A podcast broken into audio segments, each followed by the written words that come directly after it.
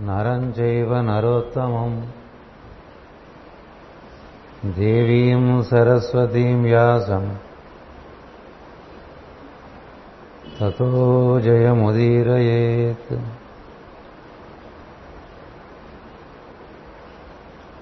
यत्र योगेश्वरकृष्णो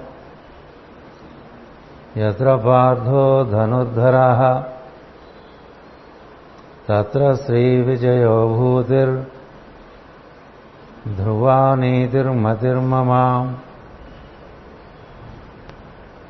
సర్వధర్మాన్ పరిత్యజ్య మామేకం శరణం వ్రజ. అహం త్వా సర్వపాపేభ్యో. మోక్షయిష్యామి మా శుచ నమోస్తు అనంతాయ సహస్రమూర్తయే సహస్రపాదాక్షి శిరోర్వాహవే. సహస్రనామ్నే పురుషాయ శాశ్వతే. సహస్రకోటియుగధారిణే నమ.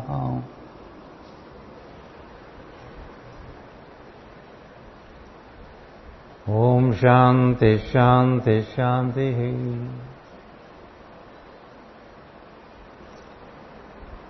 శ్రీమద్ భాగవతము పంచమ స్కంధము.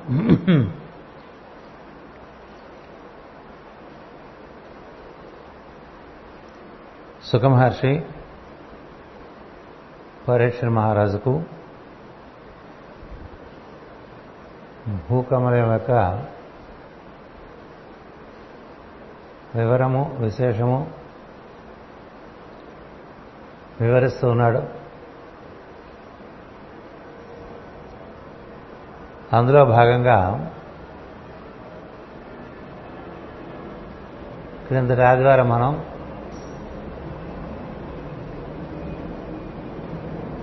సూర్యుడు చయుమయుడు అనేటువంటి ఒక అంశాన్ని వివరించుకున్నాం. అతడు ఋగ్వేదముగా పరాపసంతి మధ్య మా వైఖరి స్థితులలో ఏ విధంగా అవతరిస్తూ ఉంటాడు. సామవేదంగా ప్రాణపతులన్నింటినీ చక్కగా ఒక సామగానంగా నిర్వర్తిస్తూ ఉంటాడు. ఈ రుక్సామల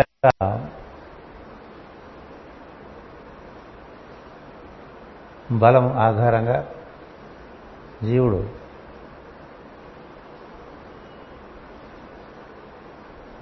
కర్మను ఏ విధంగా సిద్ధింపజేసుకుంటూ ఉంటాడు? మనసు ఇంద్రియములు శరీరం చేత. ప్రజ్ఞ మనలో అవతరిస్తూ ఉంటుంది నారాయణ స్వరూపంగా. అది పరాపశంతి మధ్యమ వైఖరిగా దిగి వస్తూ ఉంటుంది.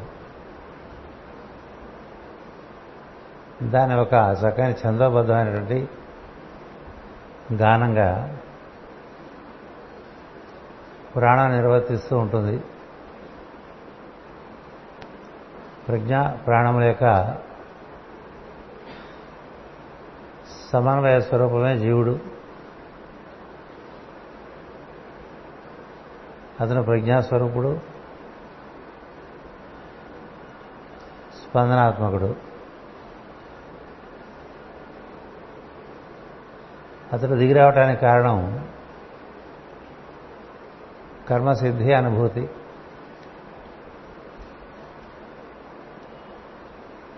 దానికి మనస్సు ఇంద్రియములు శరీరము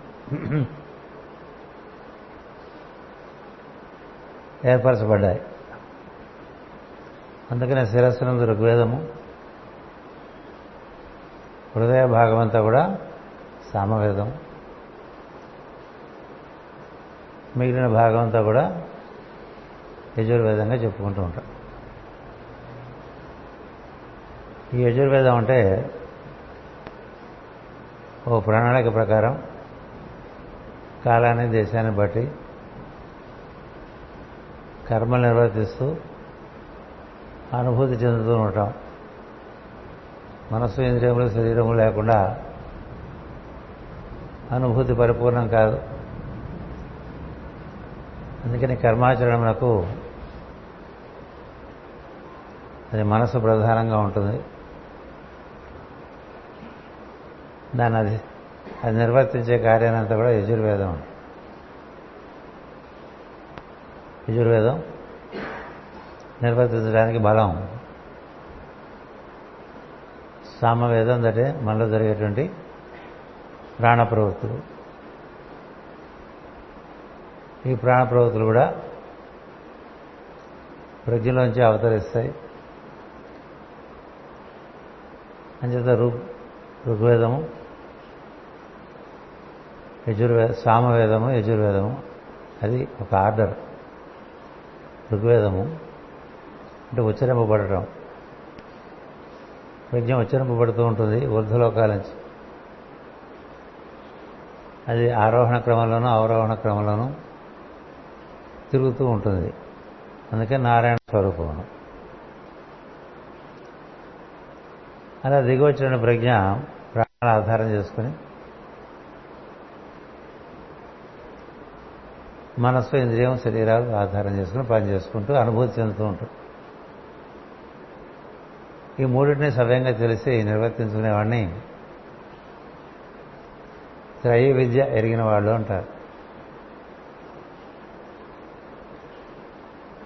ఇది మనకి ఇస్తున్నటువంటి వాడు మన సూర్యమండలం వరకు సూర్యుడు.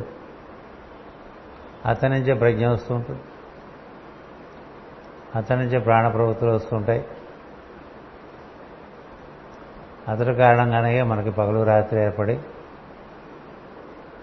కర్మ నిర్వహణము విశ్రాంతి అనుభూతి ఇవన్నీ జరుగుతూ ఉంటాయి. ఈ మూడు జరగడానికి కారణం కారణం ఏంటంటే ప్రజ్ఞాశక్తి ద్రవ్యము కూడా సూర్యుడి నుంచే దిగి వస్తూ ఉంటాయి. ఇందులో ప్రజ్ఞాలోకాన్ని సువర్లోకం ఉంటారు ప్రాణమయ లోకాన్ని భూవర్లోకం ఉంటారు ద్రవ ద్రవ్యమైనటువంటి లోకాన్ని భూలోకం ఉంటారు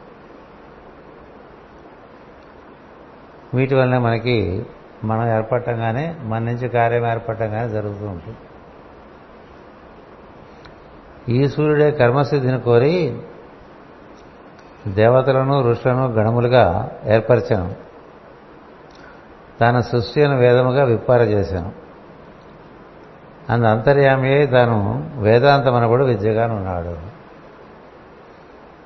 వేదాంతం అంటే మామూలుగా ఏమైనా అర్థం కాకపోతే వేదాంతం చెప్పుకుంటాడు వాడితో వేదాంతం చెప్తున్నాడు.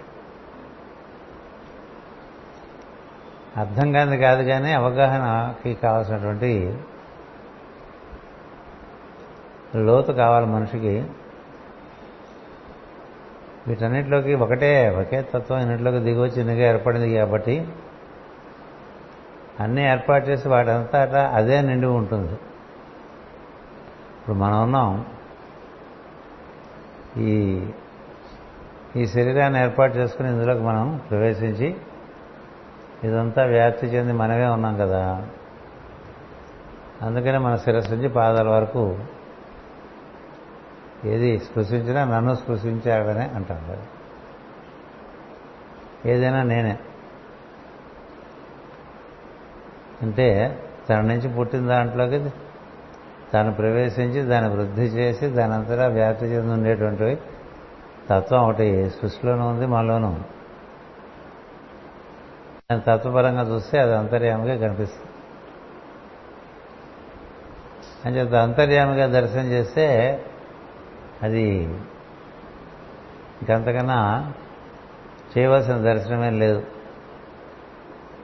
అది పరిపూర్ణ దర్శనం అనమాట నీకు ఇందులో దైవం ఉన్నాడు ఇందులో లేడు అనే సమస్యలు లేవు. అన్నిటా అంతటా అదే నిండి ఉన్నట్టుగా కనిపించడం అనేటువంటిది వినిపించడం అనేటువంటిది తెలియటం అనేటువంటిది ఉంటుంది. ఇక వెతుక్కోవటానికే ఉండదు. అదే ఇదిగా ఉంది అని తెలిసిన వాడికి ఇంకేమెత్తుకుంటాడు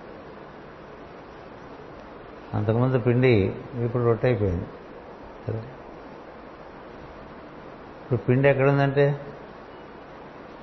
రొట్టెగా ఉందిగా.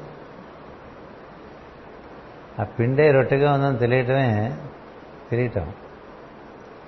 ఇది రొట్టెగా మారిన తర్వాత ఆ పిండి ఎక్కడ ఉందని వెతుక్కుంటూ ఉంటే అది కనబడదు కదా. అదే చెప్తుంటారు ఆంగ్లంలో. నువ్వు ఒక తీపి పదార్థం ఒకటి వండుకుంటే దాన్ని చూస్తూ ఉండొచ్చు అదే ఇదిగా ఉందని తెలుసుకోవచ్చు. అది తినేస్తే అది నువ్వైపోతావు కదా. నువ్వు నీలో తీపి పదార్థం ఉండదు ఇది అయిపోతుంది అంత మారిపోతుంది దానిలాగా. అందుకని ఈ cannot have a pudding and eat it అనేది పిచ్చి పిచ్చి వాక్యాలు మాట్లాడుతూ ఉంటారు. అందువల్ల ఉన్నది ఇలా మారిపోయి ఉంటుంది కాబట్టి ఇది మారిపోయింది అదే అని గుర్తుంటే వాడికి ఇబ్బంది లేదండి. ఇది కాక ఏదో ఉంది వెతుకుందాం అనుకున్న వాడికి అప్పటికేం దొరకదు. దీన్ని దర్శనం చేస్తుంటే ఎందులోపల లోపల లోపల దీనికి ఉండే అంతరాంతరాల్లో ఉండేటువంటి మూలం అవగాహన అవుతూ వస్తూ ఉంటుంది. అందుకని అవగాహన అవటమే జ్ఞానం తప్ప రియలైజేషన్ తప్ప విజువలైజేషన్ ఇంకేం లేదు. దేవుడు తెలియటమే ఉంటుంది. తెలియటం ఒక రకమైనటువంటి కనబడటం. ఇక వేరే కనబట్టాలే ఉండదు అట్లాగే కనిపిస్తూ ఉంటుంది. ఈ తెలివి ఎవరైనా బాగా వృద్ధి చెందుతూ ఉంటుందో వాడికి ఇంకా వేరే ఘర్షణ ఉండదు అది కానిదేమీ కన ఉండదు. ఈ అది కానిదేమీ లేనటువంటి స్థితి అనునిత్యం అనుభవించేవాడికి వేదం యొక్క సారం తెలిసినట్టు. ఆ వేద సారాన్ని వేదాంతం అంటారు. వేరువేరుగా మనకు కనిపిస్తుండే ప్రపంచంలో నిజానికి వేరుగా ఉన్నదేం లేదు ఒకటే ఎన్ని రకాలుగా ఉంది. అనేది అనుక్షణం గుర్తొస్తుంది అనుకోండి వాడికి అంతా నేనుగానే ఉంటుంది అందుచేత అతనికి ఇంకా వేరే ఘర్షణలు ఉండవు.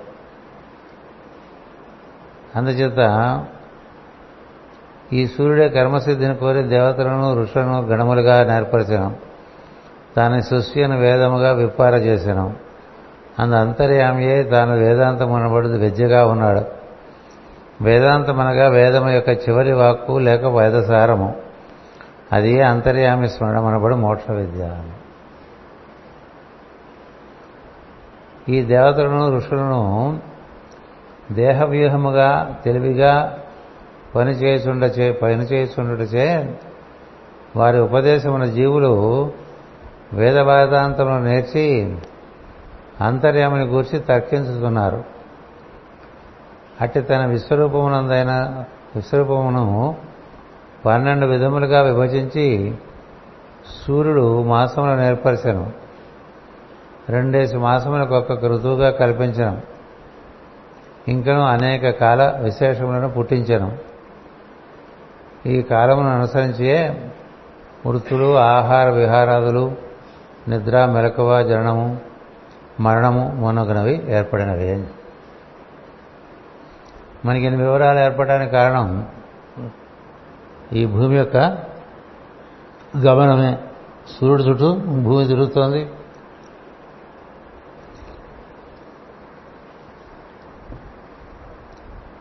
తన చుట్టూ కూడా తను తిరుగుతూ ఉంది. ఈ గమనంలో ఆరు ఋతువులు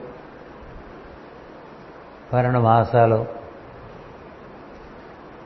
కృషి మాసానికి దిగి వచ్చే కిరణాల్లో ఉండే లక్షణాల్లో తేడాలు. ఇప్పుడు పన్నెండు మాసాలకి పన్నెండు మంది ఆదిత్యులు ఉన్నారని చెప్తారు. ఒక్కొక్క ఆదిత్యుడిది ఒక్కొక్క లక్షణం. పన్నెండు కలిపి ఒకటే ఒకటే పన్నెండు రకాలుగా పన్నెండు లక్షణాలు చూపిస్తుంది. ఆ ఋతువులుగా కనిపిస్తూ ఉంటుంది. ఈ చంద్రుడి యొక్క గమనం వల్ల మనకి తిథులు ఏర్పడి పౌర్ణములు అమావాస్యలు అష్టములు ఏకాదశులు ఏర్పడి మరికొంత వైవిధ్యమైనటువంటి అనుభూతి కలిగిస్తూ ఉంటుంది. ఈ సూర్యుడి వల్ల మనకి ఋతువులు ఏర్పడుతూ ఉంటాయి చంద్రుడి వల్ల ఈ భూమి మీద రకరకాల పోషక పదార్థాలు ఏర్పడుతుంటాయి అవన్నీ ఋతువులు బట్టి ఏర్పడుతూ ఉంటాయి. వీటన్నిటినీ అనుభవించడానికి జీవులు భూమి మీద ఏర్పడ్డారు. ఒక్కొక్క ప్రదేశంలో ఒక్కొక్క రకంగా ఉంటుంది పంట. భూమధ్య రేఖ నుంచి ఉత్తరంగా వెళ్తుంటే ఒక రకంగా ఉంటుంది దక్షిణంగా వెళ్తుంటే ఒక రకంగా ఉంటుంది. ఈ కర్కాటక మకర రేఖలు దాటితే శీతోష్ణ స్థితులు మరొక రకంగా ఉంటాయి. దాన్ని బట్టి ఆహారాలు విహారాలు వేషధారణ ఏర్పడుతూ ఉంటాయి. వైవిధ్యమైనటువంటి ఆచారాలనే భూమి మీద ఈ లాంగిట్యూడ్స్ లాటిట్యూడ్స్ బట్టే ఏర్పడుతూ ఉంటాయి. కానీ అందరూ భూమి జీవులే వాతావరణం బట్టి ఆచారాలు కూడా ఏర్పడుతూ ఉంటాయి. ఇన్ని వైవిధ్యాలను వీటన్నిటికీ కారణం సూర్యుడే. సూర్యుడి నుంచి వచ్చేటువంటి కిరణములు సూర్యుడి నుంచి వచ్చేటువంటి ప్రాణము. ఇట్టి పరమపురుషుని మహిమను దర్శించి స్మరించుతున్న వారే మహాత్ములు అన్నారు. ఈ పరమపురుషుడు అంటే ఈ సూర్యుడి నుంచి దిగువచ్చేటువంటి తత్వం. అది ప్రాణము ప్రజ్ఞ.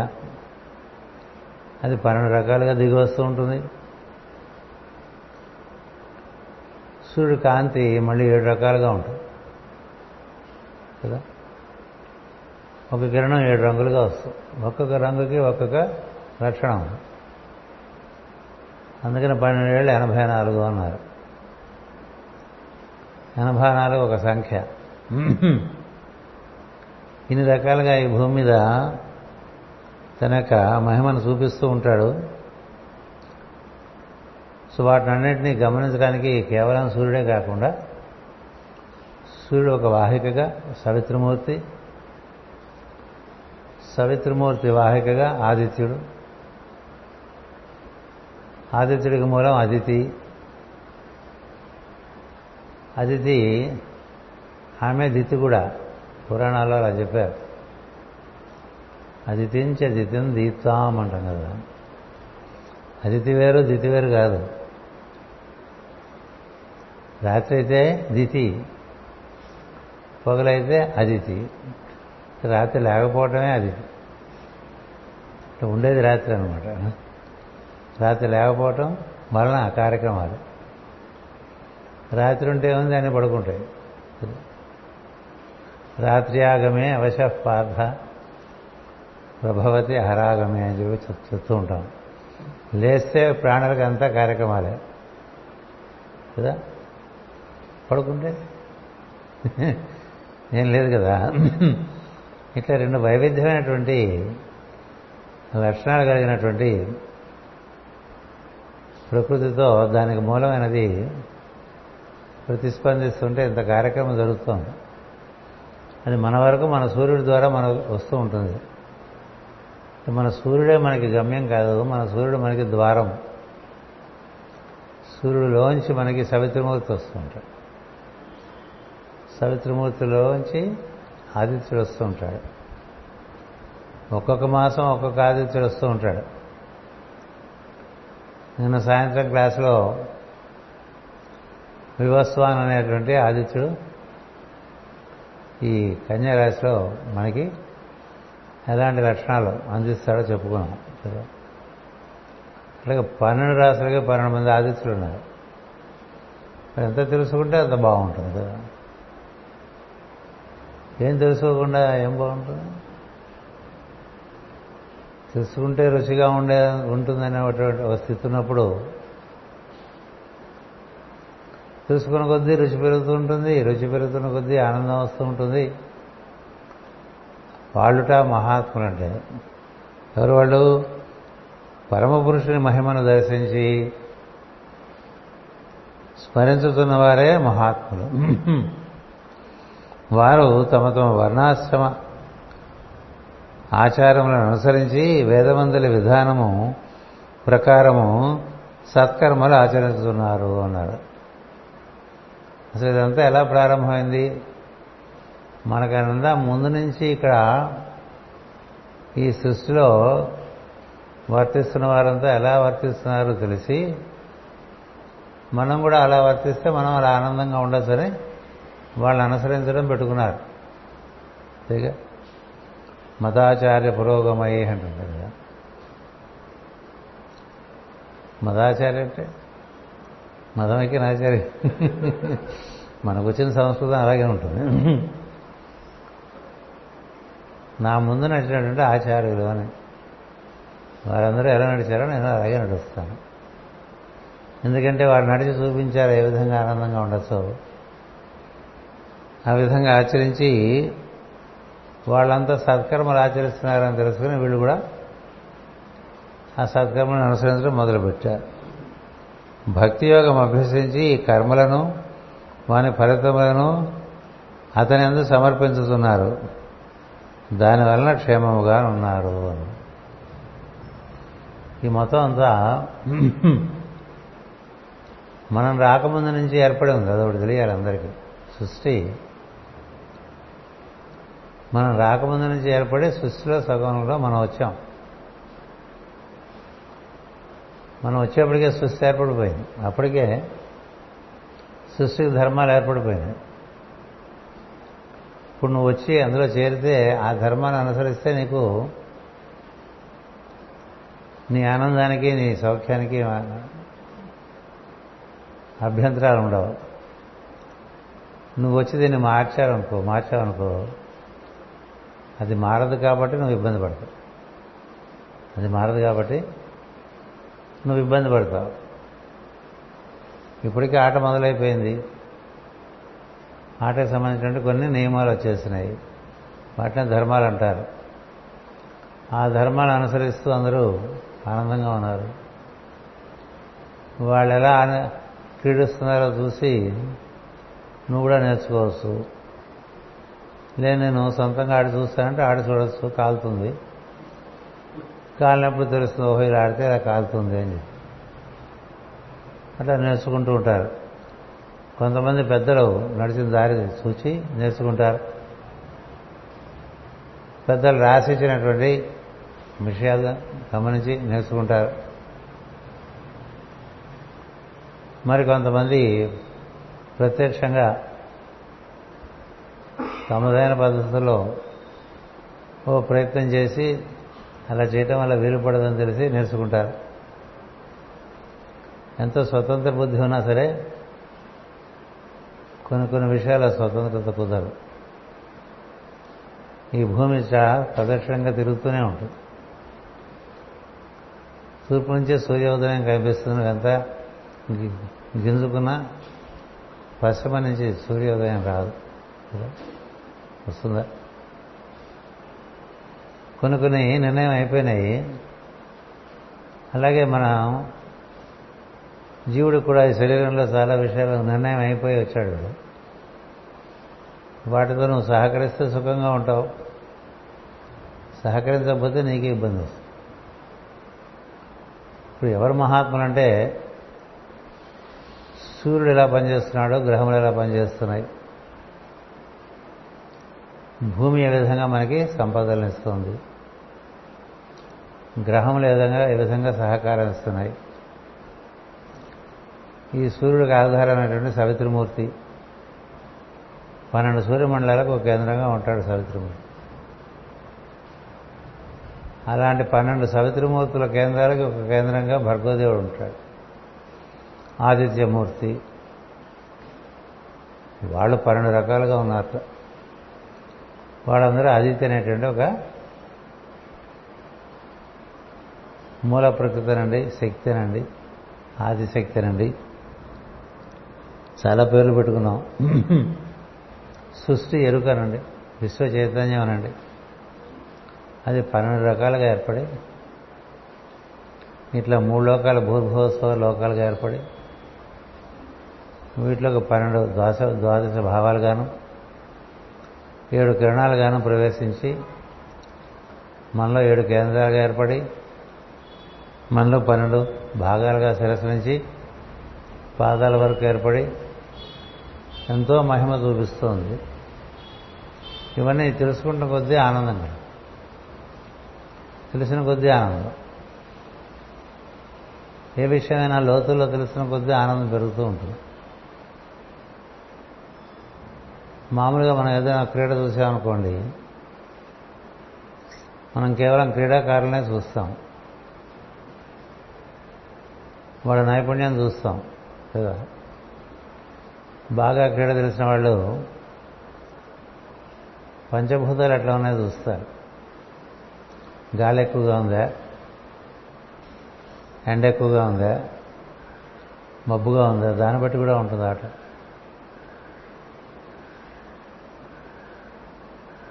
కొంతమంది ఆ క్రీడా రంగం ఎలా ఉందో చూస్తారు ఎన్నో రకాల అంశములు కూడి ఒక కార్యం సిద్ధించడం సిద్ధించకపోవడం జరుగుతూ ఉంటుంది. చూసేవాడిని బట్టి అందులో వైవిధ్యం తెలిసిన కొద్దీ వికాసం పెరుగుతూ ఉంటుంది. ఆ వికాసం కలుగుతున్న కొద్దీ ఆనందం కలుగుతూ ఉంటుంది అది. వికాసం వలన ఆనందం. దాన్ని మనం ప్రజ్ఞ కలిగే ఆనందం ఉంటాం జ్ఞానానందం అంటాం. జ్ఞానానందమయం దేవం నిర్మల స్ఫటికాకృతి అంటాం. ఎంత జ్ఞానం అవ్వుతూ ఉంటే అంత ఆనందం కలుగుతూ ఉంటుంది.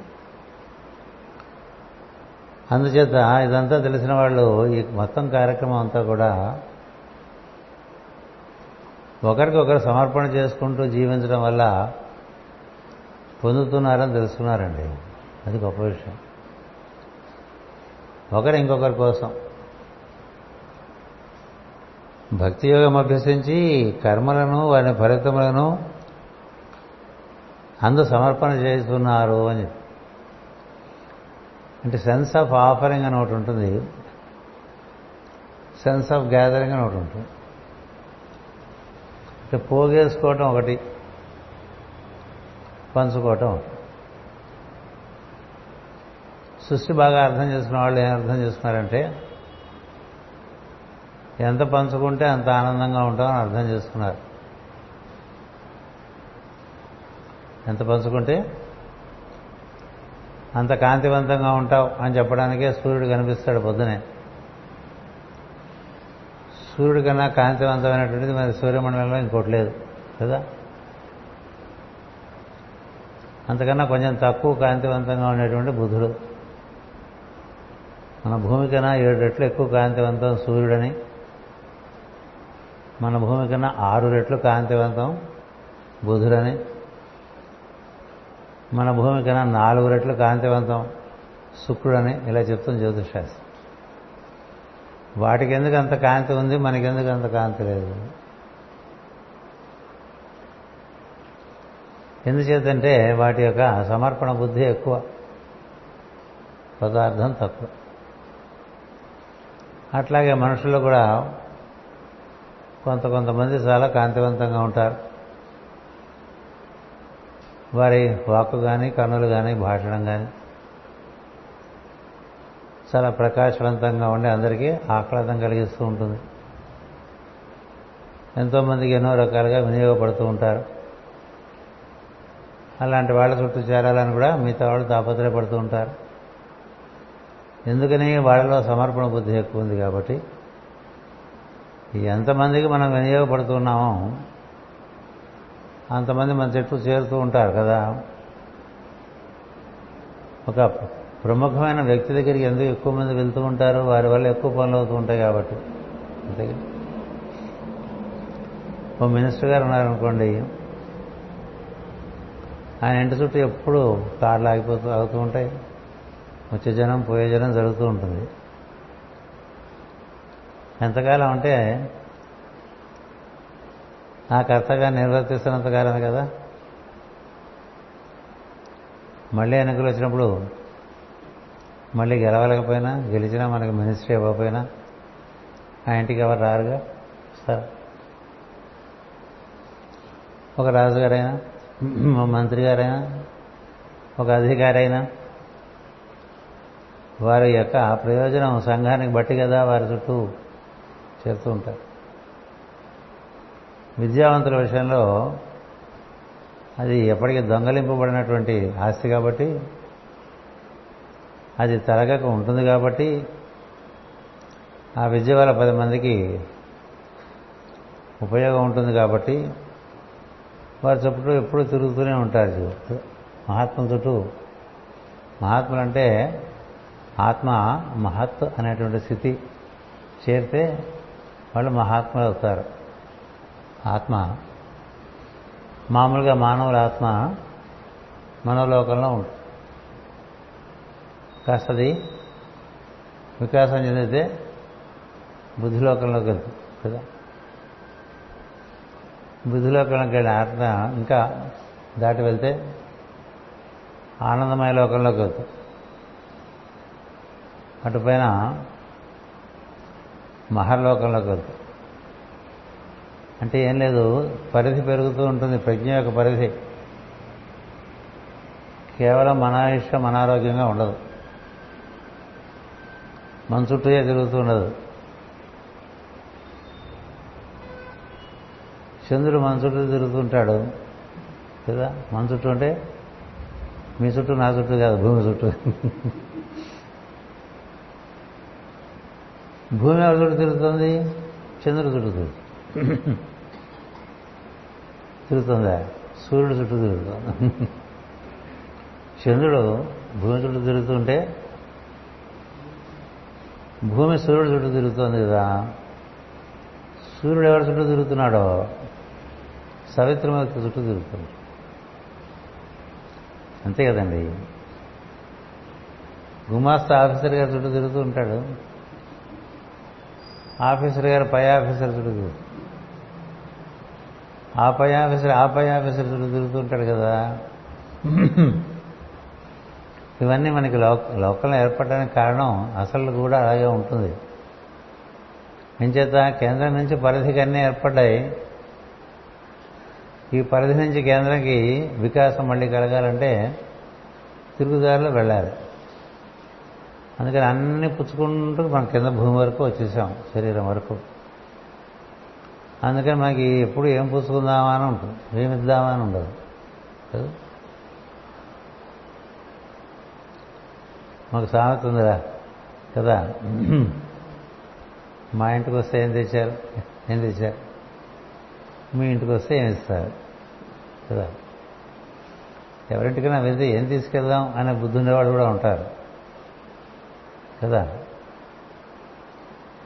ఎవరింటికైనా వెళ్తే ఏం తీసుకుని వెళ్దాం అని బుద్ధి ఉండేవాడు ఉంటారు. ఎవరైనా మన ఇంటికి వస్తుంటే వాళ్ళకి ఏమి ఇద్దాం అని బుద్ధి ఉండేవాడు. ఎక్కడుంది తేడా? సమర్పణ మార్గమా? లేక ఇంకా కూరుకుపోయే మార్గమా అని? అందుకని మనకి పెద్దలని చెప్పారంటే అబ్బాయి దిగి రావటానికి ఆధారం అన్నీ పోగేసుకోవటం. ఎందుకంటే పదార్థం వరకు వచ్చేస్తావు. తిరిగి వెళ్ళాలంటే మళ్ళీ పదార్థము శక్తి సమర్పణ చేస్తుంటే ప్రజ్ఞలోకి వెళ్ళిపోతుంది ఎందుకంటే ప్రజ్ఞలోంచి శక్తి శక్తిలోంచి పదార్థము. మళ్ళీ రివర్స్ కొట్టారనుకోండి పదార్థము శక్తి ప్రజ్ఞావంతులైనటువంటి ప్రజ్ఞాస్వరూపమైనటువంటి జీవులకు మనం సమర్పణ చేస్తూ జీవిస్తూ ఉంటే క్రమంగా మళ్ళీ మనకి వికాసం వస్తూ ఉంటుంది పదార్థం యొక్క ప్రభావం. మన మీద తగ్గిపోతూ ఉంటుంది. అలా అందరూ కూడా ఒకరికి ఇంకొకరు సమర్పణ చేస్తూ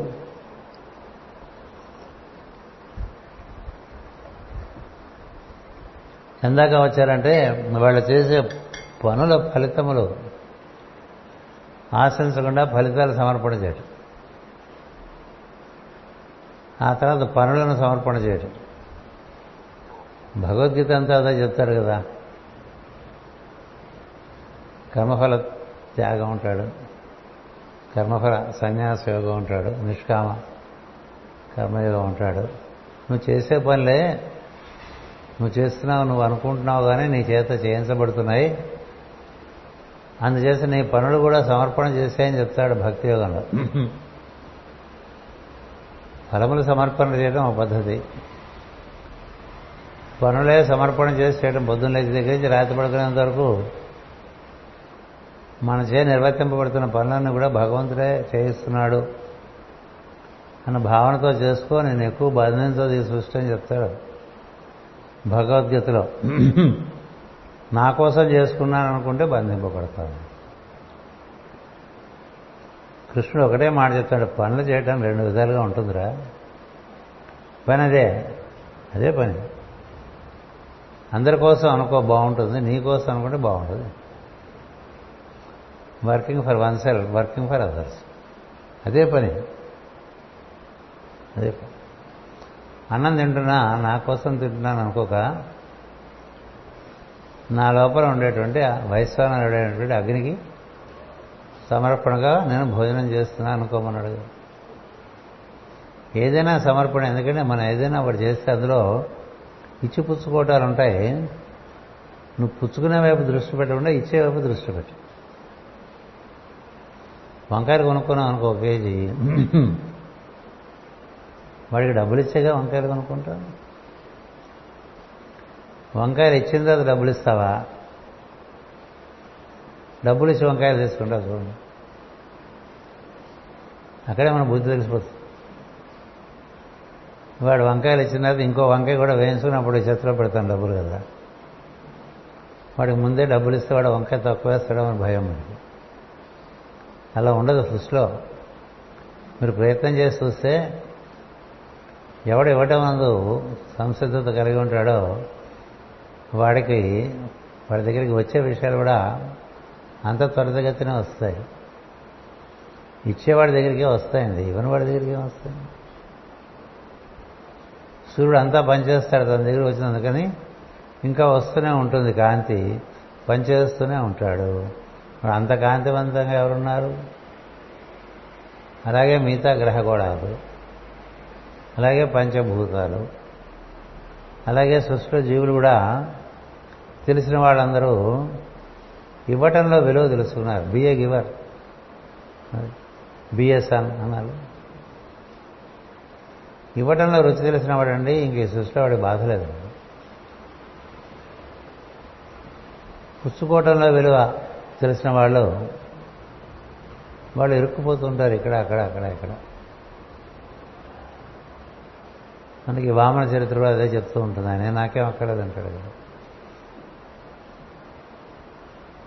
ఆ కథ వద్దులేండి చాలాసార్లు చెప్పుకున్నాం మనకి కథ మన కథలోకి వెళ్దాం లేకపోతే ఇది అవ్వదు అందుచేత అట్టి సూర్య రూపుడైన నారాయణుడు ఈ వెలుగుల చక్రమును వర్తించుతున్నాడు. ఇదంతా వర్తిస్తుంది ఎవరంటే నారాయణుడే. ఇన్ని స్టేషన్లు దాటొచ్చేసాడు ఒక్కొక్క చోట. ఒక్కొక్క రకమైన మార్పు చెందుతూ వస్తాడు. ఒక రకమైన మార్పు చెందుతూ ఉంటాడు కదా? కానీ మూల నారాయణుడే. నారాయణుడు వాసుదేవుడు అంటారు సంకర్షణుడు అంటారు ప్రద్యుమ్నుడు అంటారు అనిరుద్ధుడు అంటారు. అవన్నీ అవరోహణ క్రమంలో ఏర్పడినటువంటి లక్షణాలు. ఒకే తత్వం అన్ని రకాలుగా మారి వస్తుంది. ఏ విధంగా పత్తి నూలుపోగై నూలుపోగు వస్త్రమై వస్త్రం ఒక గుడ్డగా మారి ఏదో ప్యాంటు చొక్కాయో లేకపోతే చీరగా మారింది అనుకో మార్పుగా మూల వస్తువు అది అంచేత ఈ మూల వస్తువు జీవుల్లో కూడా ఉంది అని చెప్తున్నారు.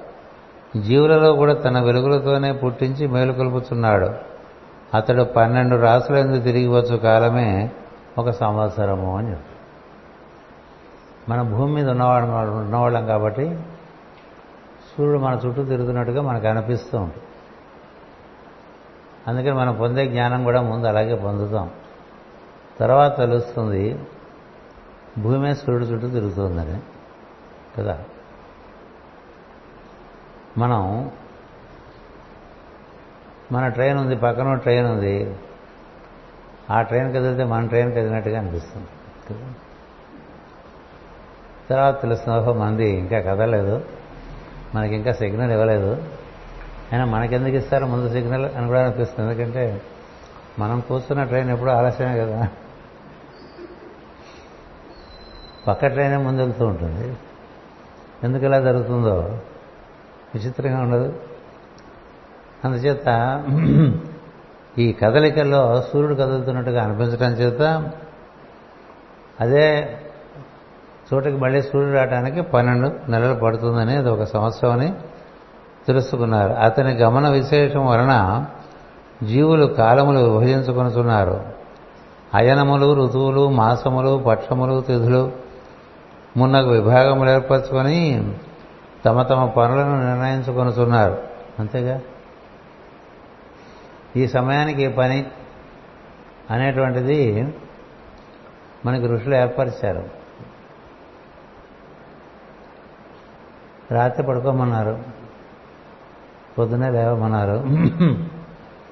బ్రాహ్మీ ముహూర్తం అని చెప్పారు మూడు గంటల నుంచి.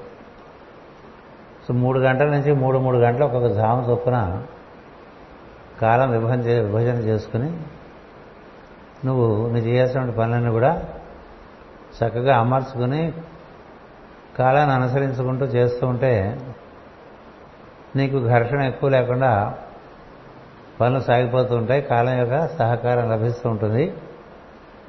మామూలుగా చేసే పనుల కన్నా ఎక్కువగా నువ్వు పనులు చేయగలిగేటువంటి ఒక శక్తి సామర్థ్యత నీలో కలుగుతూ ఉంటుంది. ఇవన్నీ మనకి చాలా విశేషంగా అందించి అందించి ఇచ్చారు. ఆయుర్వేదం దినచర్య అనే దాంట్లో కూడా దీన్నే చెప్తారు. ఎప్పుడు లేవాలి? ఎప్పటి లోపల స్నానాధికారులు అయిపోవాలి? ఎప్పటి లోపల ప్రార్థన ధ్యానం అయిపోవాలి? ఎప్పటి లోపల స్వాధ్యాయం అయిపోవాలి? ఎప్పటి నుంచి ఎప్పటి వరకు నువ్వు సంఘంలో పనిచేయాలి? రోజులో. ఎప్పుడు మళ్ళీ తిరిగి ఇంటికి వచ్చేయాలి? ఎప్పుడు సంఘ శ్రేయస్సు కార్యక్రమాలకు ఏ సమయంలో అవి నిర్వర్తించుకోవాలి? ఏ సమయంలో కుటుంబంతో మనం సంతోషంగా గడపవచ్చు? ఏ సమయంలో ఏ ఏ సమయాల్లో భోజనం చేయాలి? ఏ ఏ సమయాల్లో నిద్రించాలి? ఇలాంటివన్నీ ప్రాథమికమైన విషయాలు. అవి కూడా ఇప్పుడు మనకి ఇంత విద్యావంతులకి ఎవరికి తెలియదు. ఎందుచేతంటే అలా తయారైంది. కారణం ఈ విషయాలు ఎవరు ఎవరికి చెప్పలేదు. అది సాంప్రదాయంగా వచ్చేవని పోయినాయి. పగలు రాత్రి తేడా లేకుండా పనులు చేసుకోవటం పగలు రాత్రి తేడా లేకుండా నిద్రపోవటం అలా తయారైపోవడం ఇప్పుడు మన అశ్విని దేవతల స్తోత్రాలు చదువుకున్నాం అనుకోండి వాళ్ళు చెప్తారు ఎప్పుడు ఏ ఏ పనులు చేయాలి? అంతేకాదు మన సనాతన ధర్మంలో ఏ ధాముకి ఏమి చేయాలి అనేటువంటిది చాలా సవ్యంగా చెప్పేశారు. అవి అలా చేసుకుంటూ ఉంటే నీకు జీవితకాలం సరిపోతుంది అన్ని పనులు చేయడానికి లేకపోతే పనులు మిగిలిపోతాయి నువ్వు వెళ్ళిపోవాల్సి వస్తుంది. లేకపోతే పనులు అవు అన్నాడు పోయినా. అవాంతరాలు వస్తుంటాయి అంతరాయాలు వస్తుంటాయి. ఇవన్నీ రాకుండా ఉండాలంటే సకాలంలో పనులు చేసుకోవాలి. కదా? అంచేత అవన్నీ చక్కగా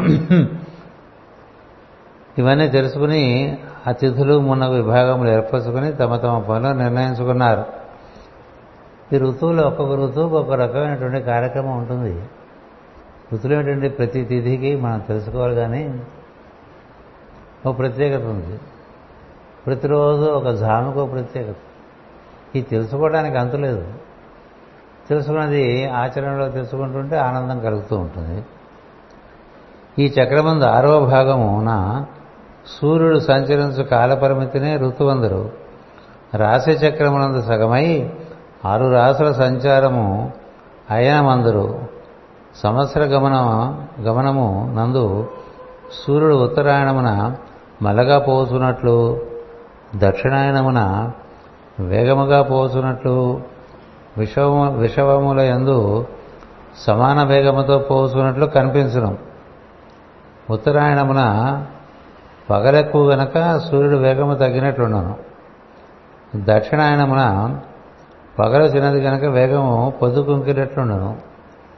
గమన విశేషముల చేత సంవత్సరం ఐదు విభములుగా ఐదు విధములుగా ఏర్పడను. అది పరివత్సరము సంవత్సరము ఇలావత్సరము అనువత్సరము ఇద్వత్ వత్సరము అని ఐదు విధములు. ఇవియే సౌర సంవత్సరము చాంద్ర సంవత్సరము బార్హస్పతి సంవత్సరము నక్షత్ర సంవత్సరము శ్రావణ సంవత్సరము అనబడు ఐదు విధముల మాసమాలు మాసములు. సౌర సంవత్సరం అనగా సూర్యుడు మేషరాశి నుండి బయలుదేరి మరల మేషరాశికి తిరిగి వచ్చుటకు కావలసిన కాలము. ఇది మూడు వందల అరవై ఐదు సూర్యోదయములు సుమారు పట్టును అన్నాడు సోలార్ ఇయర్ అంటుంటాం కదా. సూర్యుడు ఒక రౌండ్ కొట్టినట్టుగా ఉంటుంది. అది సౌర సంవత్సరం. చాంద్ర సంవత్సరం అనగా పన్నెండు పూర్ణిమలు లేక పన్నెండు అమావాస్యలు పూర్తి అయినట్టు కాలం చైత్రశుద్ధ పాఠ్యం నుంచి మళ్ళీ చైత్రశుద్ధ పాఠ్యం వరకు ఒక సంవత్సరం. ఇది చైత్రశుద్ధ పాఠ్యం నుండి ప్రారంభమగును. ఇదియే తెలుగు సంవత్సరాది. ఈ సంవత్సరమునకును సౌర సంవత్సరమునకును సుమారు పది దినములు భేదం కలవు చంద్రుడు గమనం ఇరవై ఎనిమిది రోజులు అవుతూ ఉంటుంది మామూలుగా ఇరవై ఎనిమిది ఇరవై తొమ్మిది రోజులు. సంవత్సరం తిరిగేసరికి ఒక పది రోజులు తేడా వస్తుంది. అందుకని మూడేళ్ళు అవ్వగానే ఒక అడ్జస్ట్మెంట్ పెడతారు. ఇదో లెక్క అధిక మాసం అని చెప్పి. ఈ సంవత్సరమునకు సౌర సంవత్సరమునకు సుమారు పది దినములు భేదము కలుగును. ఈ దినములు సూర్యోదయముతో గాక తిథులతో కొలవబడను. తిథులేమో మనం దినములు అంటాం ఆ తిథులు ఇరవై నాలుగు గంటలు ఉండవు. ఒక తిథి ఎక్కువగా ఉంటుంది ఒక తిథి తక్కువగా ఉంటుంది. ఒక్కొక్కసారి తిథి ద్వయం వస్తూ ఉంటుంది. అంటే ఒకే రోజులో రెండు తిథులు వస్తాయి. మరీ ఉపద్రవం అయిపోతే మూడు తిథులు కూడా వస్తాయి. శూన్యతిథి కూడా వస్తూ ఉంటుంది. యేసుక్రీస్తుని సెలవు వేసిన రోజున ఆ రోజు మూడు తిథులు ఒకసారి మారిపోయినట్టుంది. ఆ రోజు సూర్యగ్రహణం చతుర్దశి అమావాస్య పాడ్యం. అలా కలవరం అయిపోయినప్పుడు పంచభూతాలు అలా కూడా వస్తాయి తిథులు. మనకి శూన్యతిథి వచ్చినప్పుడు ఏం చెయ్యం? ఎందుకంటే చాలా వేగంగా చంద్రుని గతి ఉంటుంది కాబట్టి ఆ తిథులన్నీ మనం వర్జిస్తూ ఉంటాం. ఈ తిథుల్లోకే ఇది అన్వయిస్తారు అది వేగంగా వెళ్ళటం ఆలస్యంగా వెళ్ళటం ఒక తిథి లేకపోవటం. మీరు చూస్తుంటారు ఈ శరనవరాత్రులు చేసినప్పుడు ఒక్కొక్క రోజు ఉదయం ఒక తిథి దాటేస్తుంది. అమ్మాయి అనుకుంటారు అందరూ. ఎందుకంటే ఓ పూజ తగ్గినట్టు. అప్పటికే కంఠశోష ఒక రోజు రెండు రోజులు ఉత్సాహంగా చేస్తారు. అక్కడి నుంచి రోజులు లెక్క పెట్టుకోవడం కదా. ఎప్పుడవుతుందిరా భగవంతురా అని. ఎవడు చేయమన్నాడు? నేను చేయమని వాడు అడిగాడు. అయినప్పటికీ అంటే తిథులు వేరు రోజులు వేరు గుర్తుపెట్టుకో. తిథులు రోజులు కన్ఫ్యూజ్ కాకూడదు. తిథులు బట్టి మాసాలు తెలుస్తాయి. రోజులు బట్టి సౌర మాసాలు తెలుస్తాయి. సూర్యుడు రోజుకొక డిగ్రీ చొప్పున కదిలినట్టు ఉంటుంది. అంచేత ముప్పై రోజులు అయ్యేసరికి ఒక మాసం జరుగుతుంది. ముప్పై ముప్పై ఒకటి మధ్య. అందుకని ఆ చిల్లర ఉంటుంది. మూడు వందల అరవై ఐదు ప్లస్ వన్ థర్డ్ అని. అది అప్పుడు మూడు వందల అరవై ఆరు అవుతూ ఉంటుంది కదా? అసలు వృత్తం మూడు వందల అరవయే కదా? మరి ఈ తేడాలు ఎందుకు వచ్చినాయంటే అదంత వృత్తంగా ఉండదురా. చిన్న బాదంకాయలాగా ఎక్లిప్ ఎక్లిప్టిక్ ఏదో అంటారు దాన్ని. అది పూర్తిగా వృత్తంగా ఉండదు. అది పూర్తిగా వృత్తం అయిపోతే పరిపూర్ణం అయిపోతుంది. చాలా చెప్తారు. మనకి తెలియని విషయాలు చాలా ఉన్నాయి. ఇక తెలిసిన మనం చదువుకుంటూ ఉందాం ప్రస్తుతం. ఇది కనుక అధిక మాసములు ఏర్పడి పదమూడు మాసములు వస్తున్నాం. దానితో మూడు సమలకు సంవత్సరములకు ఒక మారు సౌరచాంద్ర సంవత్సరములు సరిచేసి మదింపు చేయబడను.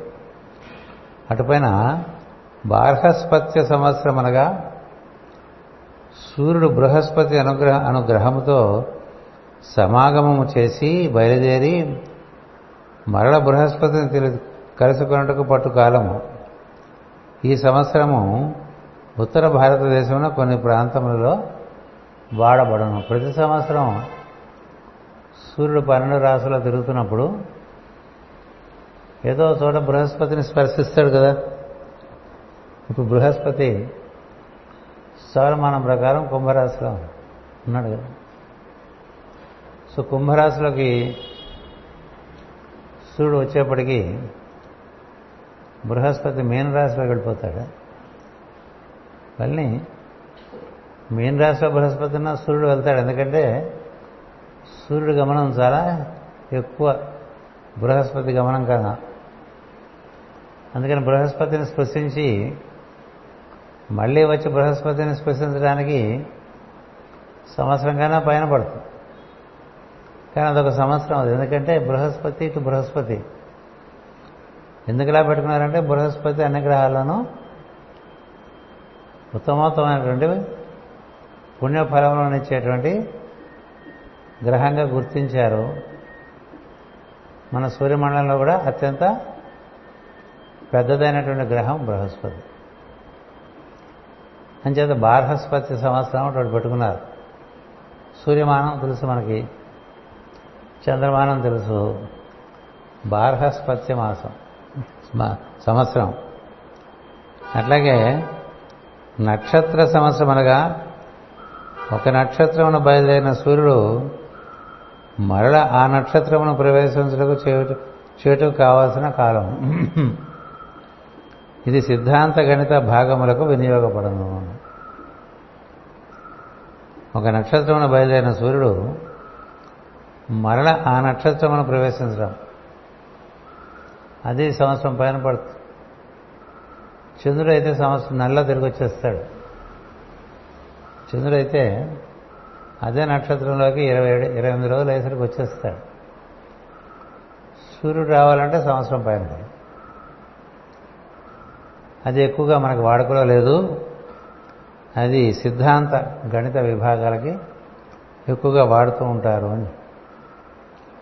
అలా కాకుండా ఐదవ సంవత్సరం శ్రావణ సంవత్సరం అనగా మూడు వందల అరవై సూర్యోదయములు. నరుల ఆయుర్దాయము స్త్రీ గర్భధారణము నుండి ప్రసవించు వరకు గల కాలము శ్రావణ సంవత్సరంలో లెక్కింపబడను. జాతకములకు దశాంతర దశలకు ఈ లెక్కలతోనే కట్టబడను. ఇది తెలియక చాలామంది ఆంగ్ల పంచాంగపు తేదీలలో దశ అంతర్దశలు గణించుకొని ఫలితములు అందాక బాధపడుతున్నారు. ఈ సంవత్సరం మనం దీనికి సూర్యోదయాలు లెక్క వేసుకొని త్రీ సిక్స్టీ డాన్స్. మనకి సనాతన ధర్మం ప్రకారం జ్ఞానం ప్రకారం ఎప్పుడు రోజు మొదలైంది అంటే సూర్యోదయంతో రోజు మొదలైనట్టు. అర్ధరాత్రితో కాదు. గుర్తుపెట్టుకోండి. అందుకనే మనకి ఈరోజు ఏం వారం ఆదివారం ఇవాళ తెల్లవారుసాన మూడింటికి ఎవరైనా పుట్టారనుకోండి పుడితే వాడు శనివారం పుట్టినట్టు.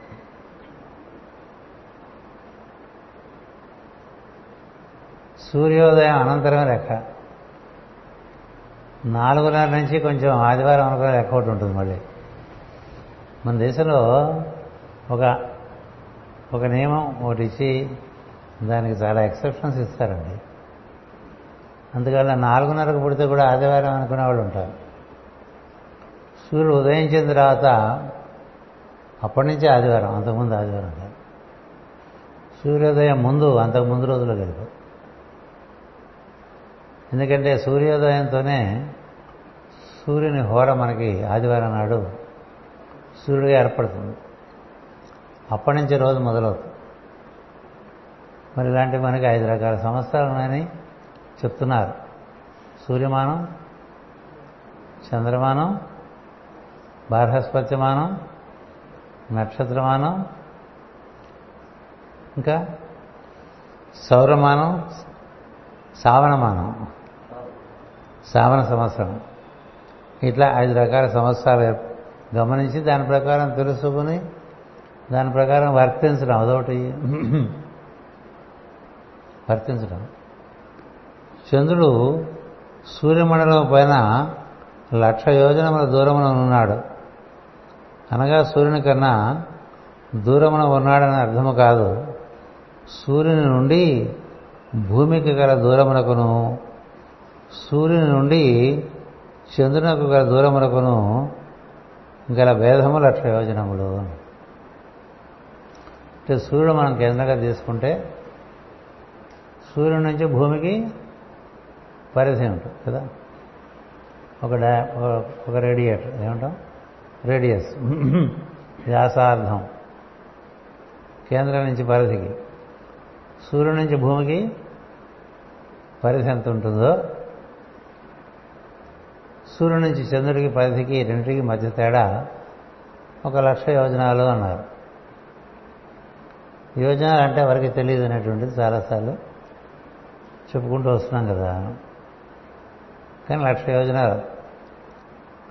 ఈ చంద్రుని వలననే చాంద్రమాన సంవత్సరము పక్షములు రాశి సంచారము నక్షత్ర భుక్తి మొన్నగునవి ఏర్పడుతున్నవి. రాశి సంచారం అనగా చంద్రుడు ఒక రాశిలో సంచరించు కాలము అది సుమారు రెండున్నర దినముల కన్నా కొంచెం తక్కువ కాలము పట్టును. మీకు ఇక్కడ కొంచెం చిన్న మోతాదులో జ్యోతిషం పరిచయం చేయబడుతూ ఉంటుంది. చంద్రుడు ఒక రాశిలో రెండున్నర రోజులు ఉంటాడు. ఒక రాశిలో చంద్రుడు తొమ్మిది నక్షత్ర పాదాల్లో గమనిస్తాడు. ఒక్కొక్క రాశికి రెండు నక్షత్రాలు ఒక పాదం అంటే మొత్తం తొమ్మిది పాదాలు ఉంటాయి.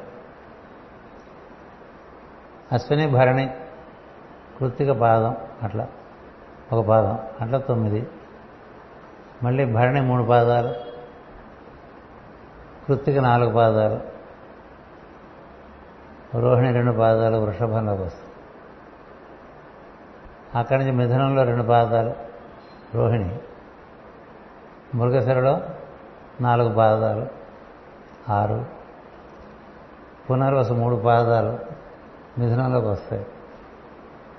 ఇంకో పాదం మిగిలిపోతుంది. అది కర్కాటకంలోకి వస్తుంది. అందుకని నక్షత్రం ప్రకారం ఒక రకంగా ఉంటుంది. మాసాల ప్రకారం ఒక రకంగా ఉంటుంది. అందుకని పునర్వసులో పుట్టారు అని అంటే ఏ పాదం అని అడుగుతారు. ఎందుకంటే మొదటి పాదం అయితే మిథునం. రెండు మూడు నాలుగు పాదాలు అయితే కర్కాటకం. కర్కాటకానికి లక్షణం వేరు మిథునం లక్షణం వేరు. ఇట్లా ఈ నక్షత్రాలు విభాగాలు నాలుగు పాదాలు ఒక నక్షత్రంగా ఒక రాశిలో తొమ్మిది పాదాలు ఉంటాయి. తొమ్మిది పాదాలంటే రెండు నక్షత్రాలు ఒక పాదం అది. మేష నుంచి కర్కాటకం పూర్తయి తొమ్మిది నక్షత్రాలు పూర్తయ్యేసరికి అప్పుడు తెగుతుంది. అప్పుడు మళ్ళీ మనకి సింహరాశితో ప్రారంభం. అందుకని మేషంలో మొదలైతే నక్షత్రాలు మనకి ఆశ్లేషకి తొమ్మిది నక్షత్రాలు అయిపోయి మఖ నుంచి మళ్ళీ నక్షత్రం మొదటి పాదంతో మొదలవుతుంది. అట్లాగే మూలతో మళ్ళీ మొదలవుతుంది. ఇది మార్గశీర్ష మాసం అగ్నితత్వపు రాశితో మొదలై జలతత్వపు రాశితో అది అంతం అవుతూ ఉంటుంది. జలతత్వపు రాశితో అంతం అవటం ప్రళయం అంటారు. అగ్నితత్వపు రాశితో ప్రారంభం అవటం ఆరంభం అంటారు. ఈ మధ్యలో వాయువు పృథివీ ఉంటాయి. అలా జ్యోతిష్యం చెప్పుకుంటూ వెళ్తూ ఉంటాం. ఇక్కడ ఏం చెప్తున్నారంటే ఈ చంద్రుని వలన చాంద్రమాన సంవత్సరంలో పక్షములు ఏర్పడతాయి కాబట్టి వీటిలో రెండున్నర దినాలు ఒక్కొక్క రాశి మారుతుంది అంటే అందుకనే ఏమన్నా మనకి సమస్య వస్తే ఒక రెండున్నర రోజులు దాని గురించి కొంత కామ్గా ఉంటే ఈ లోపల నక్ష చంద్రుడు రాశి మారుతాడు. చంద్రుడు రాశి మారితే భావ పరంపరలో మార్పు వస్తుంది. కొన్ని పరిష్కారాలు వస్తాయి. అందుకని క్లిష్టమైన సమస్యలకి తొందరపడి నిర్ణయాలు చేయకుండా కొంత నానబెట్టాలి. కదా? సమస్య నానబెడితే మెత్తపడుతుంది. మెత్తపడితే కాలం రూపంలో కొన్ని పరిష్కారాలు వస్తాయి. అందుకని ఒకసారి మాస్టర్ గారు ఎవరు అడిగితే నీకు బాగా సమస్యలు వస్తున్నప్పుడు ఓ రెండున్నర రోజులు దానికి ఎలా నానబెట్టి ఉంచని చెప్పారు ఆయన. తర్వాత అర్థమైంది ఎందుకు నానబెట్టమన్నారు. రెండున్నర రోజుల్లో నీ భావ పరంపరలోనూ మార్పులు వస్తాయి. ఆకాశంలో చంద్రుడి గతిలోనూ మార్పులు వస్తాయి. రాశి మార్పులు ఉంటాయి రాశి భావంలే కదా మనలో ద్వాదశ భావంలో మనలో పనిచేస్తూ ఉంటాయి. పరిష్కారాలు రావచ్చు. మనది జ్ఞానం కాదా? తొందరపడి ఏదో ఒకటి చేసేయకుండా. అందుచేత జన్మరాశి నుండి ఆరు ఎనిమిది పన్నెండు రాసుల్లో చంద్రుడు సంచరించుతుండగా జాగరూకత లేనిసో అనారోగ్యము నీరసము అలసట బుద్ధి పనిచేయకుండా వస్తువులను పారవేసుకునుట ప్రయాణమున ప్రమాదములు మున్నగనవి కలుగును అన్నారు ఈ చిన్న జ్యోతిషం పరిచయం చేస్తున్నారు మాస్టర్ గారు. మొత్తం జ్యోతిషం అంతా ఇక్కడ చెప్పలేరు కదా. ఇది కొంత పనికొచ్చేవన్నా వాడుకునే వాళ్ళు వాడుకుంటారని. ఇక్కడ ఒక విషయం చెప్తున్నారు. నీ నక్షత్రం నీకు తెలిస్తే అది ఏ రాశిలో ఉందో నీకు తెలిస్తే అక్కడి నుంచి నీకు ఆరవ రాశి పుణ్య నక్షత్రం. ఏదో ఒకటి తీసుకోండి. ఏం తీసుకుందాం? వాడు వెళ్ళిపోయాడు కూడా మఖం తీసుకుందాం. కానీ ఇంకొక మఖ ఇక్కడ ఉంది. మఖ తీసుకుంటే సింహరాశి అవుతుంది కదా. సింహరాశి నుంచి ఆరో రాశి ఏమవుతుంది? మకర రాశి కదా? ఆరో రాశి ఎనిమిదో రాశి ఏమవుతుంది? మీనం అవుతుంది కదా? పన్నెండవ రాశి ఏమవుతుంది? కర్కాటకం. ఆ రాశిలో చంద్రుడు ఉన్నాడు అనుకోండి. ఆరు ఎనిమిది పన్నెండు.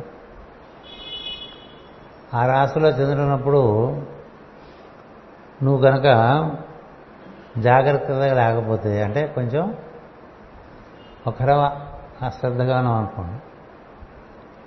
అనారోగ్యం రావచ్చుట నీరసం రావచ్చుట అలసట రావచ్చుట బుద్ధి పనిచేయకుండా జరగచ్చుట వస్తువులు పారవేసుకోవడం జరగచ్చుట ప్రయాణం చేస్తే ప్రమాదాలు జరగచ్చుట. ఆరు ఎనిమిది పన్నెండు. ఎంత జ్ఞానం వచ్చేసింది మీకు? ఆరు ఎనిమిది పన్నెండు గుర్తుపెట్టుకోరా అట్లాగే కుజదోషాలు చెప్తూ ఉంటారు. రకరకాలు చెప్తూ ఉంటారు కదా. కొన్ని కీలకమైనవి పెట్టుకుని వాటిని అనుసరిస్తున్నాం అనుకోండి. సౌలభ్యం ఎక్కువగా ఉంటుంది. పొద్దున బయలుదేరి వెళ్ళాలంటే తూర్పు దిశగా వెళ్ళామనుకోండి మొదటి ధామం మొహం మీద అంతా ఎండబడి మొహం మాడిపోతుంది. నువ్వు ఎంత కారులో వెళ్తున్నా నీకు ఎదురుకుండా సూర్యుడు ఉంటాడు. కదా? అందుకని పొద్దున కూడా ప్రయాణం చేయాలంటే ఎటు వెళ్ళాలి? పడమర వైపు వెళ్తే వెనకాల సూర్యుడు ఉంటాడు ముందు కాంతి ఉంటుంది ఆహ్లాదంగా ఉంటుంది ప్రకృతి చూడటానికి కూడా. నువ్వు సూర్యుడికి ఎదురుకుండా నీ మొహం పెట్టుకుంటే నీకు ప్రకృతి ఆహ్లాదం అనేది తెలియదు చాలా అలసట వచ్చేస్తూ ఉంటుంది. అందుకని ఉదయం ఎటు వెళ్ళాలి? సాయంత్రం ఎటు వెళ్ళాలి? మధ్యాహ్నం ఎటు వెళ్ళాలి? ఇలాంటివి కూడా చెప్పారండి. అతిగా పాటించకూడదు కానీ కొంత ఒక మోస్తరుగా తెలిసి ఉండటం మంచిది. ఒక మోస్తరుగా తెలిసి ఉండటం మంచిది. ఇప్పుడు మనం రోడ్డు మీద బయటకు వెళ్ళామనుకోండి మన గేట్లోంచి బయటకు వెళ్ళాం కానీ అటు ఇటు చూస్తే ఇటుపక్క సౌకర్యం కాబట్టి అటుపక్క వెళ్ళిపోవటమే అదే మనకి సౌకర్యం. ఇటు అడ్డంగా ఉందనుకోండి లారీ అటు వెళ్ళిపోతుంది అటు అడ్డంగా ఉందనుకోండి లారీ ఇటు వెళ్ళిపోతాం. రెండు పక్కల అడ్డంగా పెట్టారనుకోండి ఆగుతాం. ఎందుకంటే ఆగమని చెప్తుంది కాలం. తెలుసుకోవద్దు. అట్లాగే వచ్చినాయి శాస్త్రాలన్నీ కూడా గుర్తుపెట్టుకోండి. శాస్త్రాలు నీకు సౌకర్యం కలిగించడానికి ఇచ్చారు తప్ప నేను దుఃఖపడడానికి ఇవ్వలేదు. నీకు అది తెలియకపోతే వాటి యొక్క సౌలభ్యం తెలియనప్పుడు ప్రతి దుఃఖంగానే కదా ఇవన్నీ ఎవరి కోసం ఇచ్చారు తెలుసా? తమ కోసం తాము పని చేసుకునే వాళ్ళ కోసం ఇచ్చారు. తమ కోసం తాము అని జీవించకుండా అందరి కోసం అనేవాళ్ళు కొంతమంది ఉన్నారు అక్కడక్కడ సృష్టిలో. వాళ్ళకి వేరేం అప్లై కావటండి అదొకటి. మన గురించి అట్లా అనుకోవద్దు. ఎందుకంటే అది కొంచెం ఓవర్ ఎస్టిమేట్ అయిపోతుంది. మనం అందరి కోసం కదా అనుకుని అలా వెళ్ళంగానే ఆ మూల మీద యాక్సిడెంట్ అయిపోయింది అనుకోండి. కాదురా అని చెప్తుంది ప్రకృతి.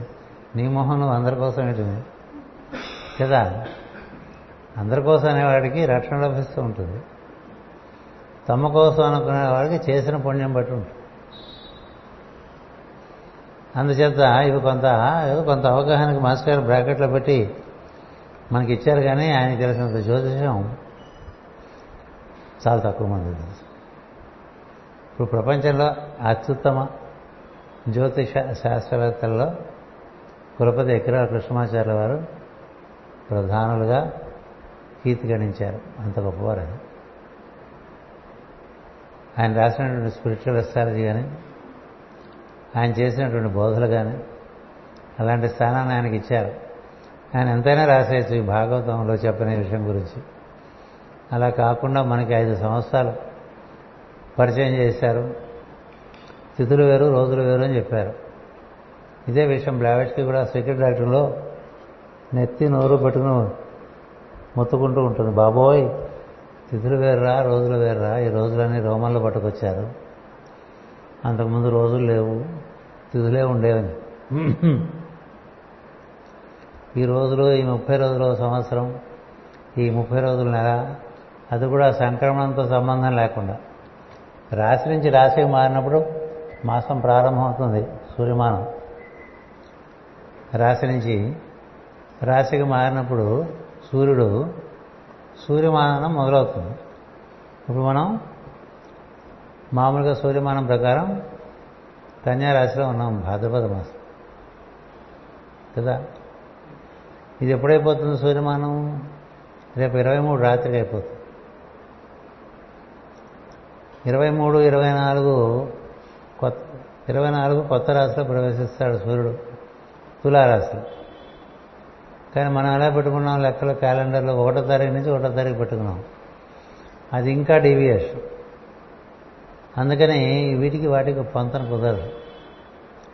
అందుకని మనం ఏం చేయాలంటే ఎక్కడ మనం డీవియేట్ ఏమో దాన్ని మళ్ళీ రిడ్రెస్ చేసుకుని ఒరిజినల్కి వచ్చేస్తూ ఉండాలి.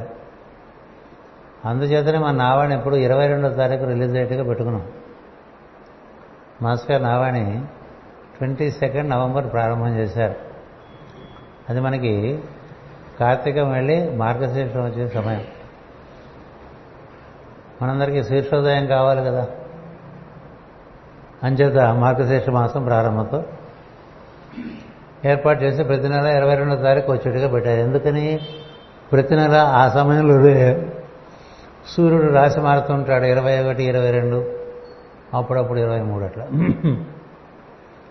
అందుకని సౌరమానం అంటే ఒకటో తారీఖు అనుకోకూడదు. సూర్యుడు మొట్టమొదట ఒక రాశిలో ప్రవేశించినటువంటి రోజు. చంద్రమానం అంటే అది పౌర్ణమితో మాసాలు లెక్క పెట్టే విధానం ఉన్నది. తమిళులు అలాగే లెక్క పెడతారు. ఇంకొన్ని జాతుల వాళ్ళు కూడా అలాగే లెక్క పెడతారు. అమావాస్య దాటిన పాడ్యం నుంచి మాసాలు లెక్క పెట్టేటువంటి సాంప్రదాయం. రెండు సాంప్రదాయాలు ఉన్నాయి. సంవత్సరాది కూడా శరనవరాత్రి నుంచి సంవత్సరం ప్రారంభం చేసేటువంటి జాతులు ఉన్నాయి. సాంప్రదాయాలు ఉన్నాయి. వసంత నవరాత్రుల నుంచి సంవత్సరాలు అనుకునేటువంటి జాతులు ఉన్నాయి. ఒక వృత్తంలో ఒక్కొక్క చోట ఒక్కొక్కరు ఒక్కొక్క సాంప్రదాయాన్ని పెట్టుకున్నారు. కొంతమంది దక్షిణాయన ప్రారంభం నుంచి మళ్ళీ దక్షిణాయన వచ్చే వరకు కూడా సంవత్సరం పెట్టుకున్నారు. కొంతమంది ఉత్తరాయణ నుంచి ఉత్తరాయణం వరకు పెట్టుకున్నారు. అందుకనే మనకి సంక్రాంతి సంవత్సరం ఉన్నది. అలాగే ఈ విజయదశమికి దసరా సంవత్సరం ఒకటి ఉంటుంది. రకరకాల సంవత్సరాలు భారతదేశంలోనే ఉన్నాయి. బయట దేశాల్లోనూ ఉన్నాయి. ఏదైనప్పటికీ చంద్రుడు గమనము సూర్యుడు గమనము ఈ భూమి గమనము ఇవి అలాగే ఉంటాయి. అందుకని ప్రధాన విషయాలు మనం అవగాహన చేసుకుంటే వాటి యొక్క ప్రభావం మన మీద కొంత పొందరు అందుచేత దేహమందు రోగముగల అవయవమునకు సంబంధించిన రాశిలో చంద్రుడు తిరుగుతుండగా వైద్యం ఆరంభించడం ఆరంభించడంతో వ్యాధి పెరుగును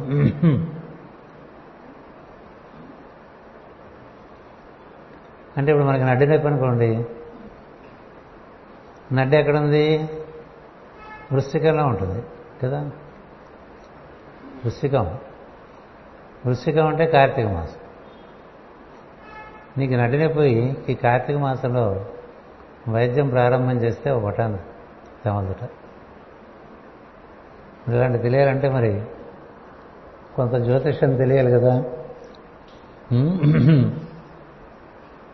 శస్త్రచికిత్స జరిగిన సో నయమగుట కష్టము అన్నారు. ఎవరికి ఎప్పుడు సర్జరీ చేయాలనేటువంటిది డాక్టర్ కన్వీనియన్స్ తప్ప ఇంకేముంది ఈ రోజుల్లో? కదా?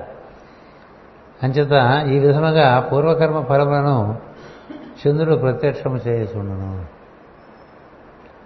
నక్షత్ర భక్తి అనగా నక్షత్రమందు చంద్రుడు ప్రయాణము చేసి గడిచిపోయిన కాలభాగములు అన్నారు. నక్షత్ర భక్తి అంటే చంద్రుడు ఏ రాశి దాటాడో ఆ నక్షత్రం పూర్తి చేశాడని అర్థం. ఇట్లు చంద్రుడు మిగిలిన గ్రహముల కన్నా శీఘ్రముగా గమనము చేయను.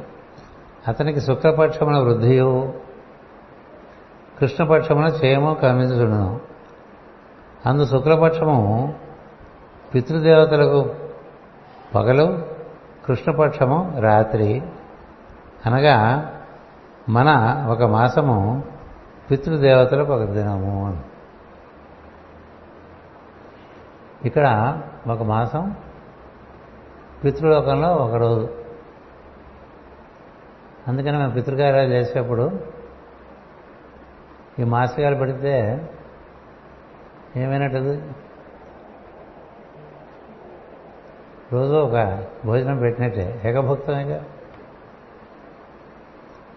ఇక్కడ పన్నెండు రోజులు పన్నెండు మాసాలు పన్నెండు మాసాలు పెడితే అక్కడ పన్నెండు రోజులు పెట్టినట్టు. ఈ లోపల ఆయన లోకాలు దాటిపోతాడని లెక్క. ఏడు. ఏడు మాసాలకు లోకాలు దాటుతారు మామూలుగా. ఇంకా మన పక్క చూడ చూడడం చెప్తారు. అదే ఊషణ మాసం అంటుంటారు ఇంకా ఆ తర్వాత వాళ్ళు కొత్త రంగస్థల ప్రవేశం కొత్త ప్ర మనుషులు కొత్త మన కొత్త ప్రదేశాలు కొత్త కార్యక్రమాలు. పాత మరుపు వస్తాయి. కొత్త బాటలోకి వెళ్తారు ఎక్కడో పుడతారు ఏదో జరుగుతుంది ఈ కథలన్నీ ఈ భూలోకం దాటితే తెలిసే కథలు. సో ఋషులు పితృలోకాలు కూడా దర్శించిన వాళ్ళు కాబట్టి సో పితృలోకంలో ఇక్కడ మనకి ఒక పక్షం అంటే అక్కడ ఒక రోజు ఒక పక్షం అంటే ఒక రాత్రి కలిపితే ఒక రోజు మొత్తం. పక్షం అంటే పదిహేను రోజులు కదా మామూలుగా. అందుకని మన పగలు ఒక పదిహేను రోజులు మన రాత్రి ఒక పది వాళ్ళ వాళ్ళ పగలు మనకు పదిహేను రోజులు. వాళ్ళ రాత్రి మనకు పదిహేను రాత్రులు వేసుకుంటే ఒక నెల అని చెప్పారు. ఈ చంద్రుడు సకల జీవరాశులకు ప్రాణం పోషిస్తున్నాడు. అతడు ఒక నక్షత్రమునందు ముప్పై ముహూర్తములు తిరుగును. అతనికి పదహారు కళలు ఉన్నవి. తన మనోమయ దేహముతో మనుషులకు మనస్సుగా పనిచేస్తున్నాడు. అన్నమయ దేహముతో పశుపక్షులకు శరీర నృపములకు మొక్కలకు ప్రాణసంతృప్తి కలుగజేస్తున్నాడు అమృతమయమైన దేహముచే పితృదేవతలకు తృప్తి కలిగించుతున్నాడు చంద్రుడు మూడు విధములైన దేహము కలిగి ఉన్నాడు. చంద్రుడు మనందరికీ పోషణ చేస్తున్నాడు అంటే చంద్రుడు లేకపోతే ఏం లేదు భూమి మీద. చంద్రుడి కాంతి వల్లే అనేక పోషింపబడతాయి పెంచబడతాయి. ఓషధులన్నీ ఏర్పడతాయి. వీటిని తినే పదార్థాల్లో రుచులు రసములు ఏర్పడతాయి. అంతా చంద్రుడి వల్లే జరుగుతూ ఉంటుంది. సూర్యుడు వచ్చి వచ్చే కాంతిని చంద్రుడు ఆ విధంగా మార్పు చేసి అందిస్తూ ఉంటాడు. చంద్రుడు కేవలం సూర్యుడి కోసమే కాదు శుక్రుడి నుంచి గ్రహాలు తెచ్చి మనకి తరంగాలు తెచ్చి మనకు పంచుతూ ఉంటాడు అనుభూతిగా. సోముడు నుంచి మనకు పంచుతూ ఉంటాడు. సో సూర్యుడు శుక్రుడు సోముడు రకరకాలుగా మనకి చంద్రకాంతి మనకి పోషణ ఇస్తూ ఉంటుంది. ఇక్కడ మాస్టర్ భాగవతంలో మూడు విషయాలు వెనుక ఇది మూలంలో ఉన్న విషయమే చెప్తున్నారు. ఒకటి మనోమయ దేహము అన్నారు. దీని వలన భూమిపైన ఉన్న మనుషులకు పశుపక్షాదులకు సరి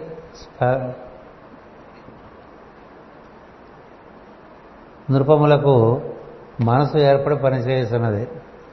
అంటే చంద్రుడు మనకి వృక్షాల మనసు ఒక చిన్న స్వప్నంలాగా ఉంటుంది. పశుపక్షాదులో ఇంకొంచెం ఎక్కువగా ఉంటుంది. మనుషులో ఎక్కువ మేలుకాంచి ఉంటుంది. మనసు సహాయమున లోపల వెలుపల అను భేదము జీవులకు ఏర్పడను. దీనితో రక్షణము పోషణము మున్నగు క్రియలను నిర్వర్తించుకొనుచున్నాడు. మానవులు లోక వ్యవహారములన్నిటినీ మనసుతోనే నిర్వహించుకొనుచున్నారు. దీనివలన పరిశ్రమలు గుర్తించుటకు వీలుగునే కానీ కర్తవ్య నిర్ణయం నాకు మనసు పనికిరాదు. చుట్టూ పరిస్థితులు ఎట్లా ఉన్నాయి చూడటానికే మనసు. ఏం చేయాలి అని చెప్పాల్సిన బుద్ధి అది నీ నుంచి వస్తుంది. ఆత్మ నుంచి వచ్చే వెలుగే బుద్ధి. మనసు మనకి చుట్టూ పరిస్థితుల యొక్క ఇన్ఫర్మేషన్స్ పంచభూతాల చుట్టూ ఎట్లా ఉన్నాయో తెలుస్తుంది వాతావరణం ఎలా ఉంది కాలం ఏమిటి దేశం ఏమిటి మన లోపల పరిస్థితి ఏంటి మన బయట పరిస్థితి ఏంటి ఇంతవరకు చెప్తుంది. ఇప్పుడు ఏం చేయాలి అనేది చెప్పదు. అది చెప్పేది మనసు కాదు. అది ఇక్కడ చెప్తున్నారు. కర్తవ్య నాకు మనసు పనికిరాదు. మనసు సహాయముతో జీవుడే బుద్ధి అను సాధన రూపము ధరించి మంచి చెడ్డలను కర్తవ్యమును నిర్వర్తించుకుని చూడను. అంటే బుద్ధి మనసు అనే కక్షలో చేరి కర్తవ్యాన్ని నిర్వ నిర్వహించడం వలన ఈ మనస్సు మనకి మనోమయ దేహంగా పనిచేస్తుంది. మనోమయ దేహం అనేటువంటిది చంద్రుడి వల్ల ఏర్పడుతుంది. ఎందుకని అన్నీ మనకు దర్శనమిస్తోంది. అది ఇవ్వబట్టి మనం నిర్ణయం చేసుకోవడానికి ఒక అవకాశం ఇలా కొంచెం పైకి చూస్తామనుకోండి ఎనిమిది దాటిపోయిందని తెలుస్తుంది. కదా అది ఇన్ఫర్మేషన్. అప్పుడు బుద్ధి ఏం చెప్తుంది? ఇంక నువ్వు ముడిస్తే అంటే నువ్వు ముగిస్తే బాగుంటుంది అని చెప్తుంది కదా. అది మనసు చెప్పదు బుద్ధి చెప్తుంది. అందుకని రెండు నిమిషాలు ముగించేస్తాను. ఇంకో దేహము అన్నమయ దేహం. ఇది భౌతిక దేహం.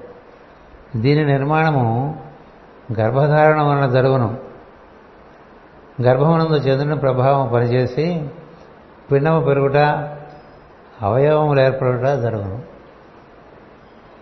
అన్నమయ దేహం అంటే మనం తీసుకునేటువంటి ఆహారాన్ని చక్కగా పచనం చేసి మనలో ఉండే సమస్త ప్రజ్ఞలకి పోషణ కలిగించేటువంటి ఒక ప్రజ్ఞ అది ఒక కేంద్రం. అది ఆధారంగా సత్వధాతువులతో శరీరం ఏర్పడుతుంది. అది దాని యొక్క బలం ఈ పిండోత్పత్తి అప్పుడే తెలిసిపోతుంది. ఇది చంద్రుడు నిర్ణయం చేస్తాడు. అందుకని జాతకంలో చంద్రుడి యొక్క స్థానం పిండోత్పత్తి సమయంలో ఎలా ఉన్నదో గమనించి దాన్ని ఆరుఢ లగ్నం అంటారు. అసెండెంట్ అంటారు. దాన్ని బట్టి జాతకం చెప్తూ ఉంటారు. దాన్ని బట్టి నేను అన్నమయ కోసం ఎలా ఉందో కూడా తెలుస్తుంది. అక్కడి నుంచి ఆరో రాశిలో ఉండే గ్రహాలు బట్టి ఆరోగ్య స్థితి తెలుస్తుంది. ఎనిమిదో రాశిలో ఆయుర్దాయం తెలుస్తుంది ఏవో చాలా తెలుస్తాయి. ఏదైనా చంద్రుడు ఆధారంగానే చాలా విషయాలు నీకు తెలిసి నీకు సంబంధించినవి తెలుస్తూ ఉంటాయి. ఇదంతా ఈ శరీరం పోషణ దాని యొక్క ఆరోగ్యము దాని స్థితిగతులు ఇవన్నీ కూడా అన్నమయ దేహం అనేటువంటి ఒక కోశంలో విమర్శబడి ఉంటాయి. దానికి చంద్రుడే ఆధారం. అందుకనే జాతక చక్రంలో చంద్రుడికి అయ్యో నక్షత్రంలో ఉన్నాడు అనేటువంటిది ప్రధానంగా అవగాహన చేసుకునే ప్రయత్నం చేస్తూ ఉంటారు. అన్నమయ దేహము తర్వాత అమృతమయ దేహము. అమృతమునగా తరగకుండుట. దేహము నిర్మాణము ప్రారంభము నుండి ఇంద్రియములు మనస్సు పనిచేయుట ప్రారంభమై అనుక్షణము అదే ప్రక్రియ నడుచుతుండగా చేయునదే అమృతత్వము మరియు జీవనకు అనేక జన్మలు సృష్టి పరిణామమునకు తండ్రులు బిడ్డలుగా దిగివచ్చి తరములు నడుచుచునుట ఈ అమృతత్వములోని భాగములు. అంటే మనకి జన్మల కొనసాగింపు కార్యక్రమం కూడా చంద్రుడి వల్లనే సాగుతూ ఉంటుంది జన్మ పరంపరలో. అందుచేత మనకి మనోమయ దేహము అన్నమయ దేహము అమృతమయ దేహము మూడు దేహాలకి చంద్రుడు ఆధారం చెప్తున్నారు.